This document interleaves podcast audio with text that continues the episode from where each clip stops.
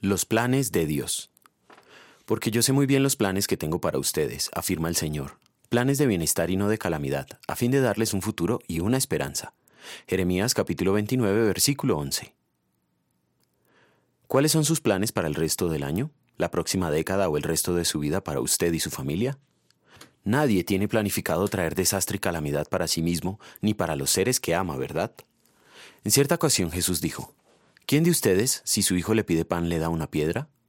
¿O si le pide un pescado, le da una serpiente? Pues si ustedes, aun siendo malos, saben dar cosas buenas a sus hijos, ¿cuánto más su Padre que está en el cielo dará cosas buenas a lo que le pidan?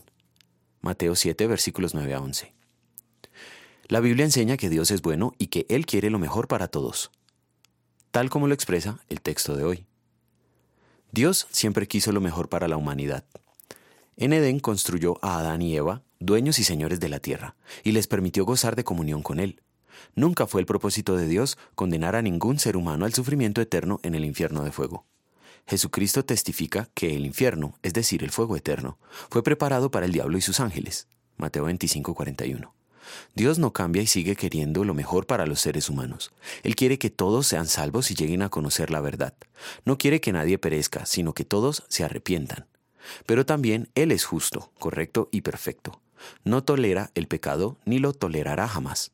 Adán y Eva fueron destituidos de la gloria de Dios. En consecuencia, sus descendientes, nosotros, también.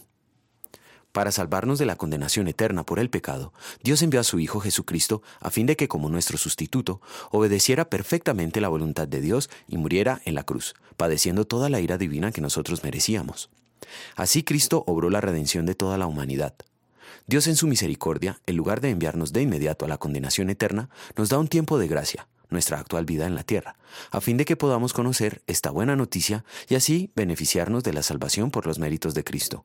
En gratitud vamos a querer vivir y apreciar los planes de Dios para nosotros. Oremos. Señor, imperfecto como soy, solo merezco tu ira. Gracias a los méritos de tu Hijo Jesucristo, soy perdonado y limpiado. En gratitud quiero vivir este tiempo de gracia consagrado a ti, llevando mucho fruto de arrepentimiento. Concédeme lograrlo. Amén.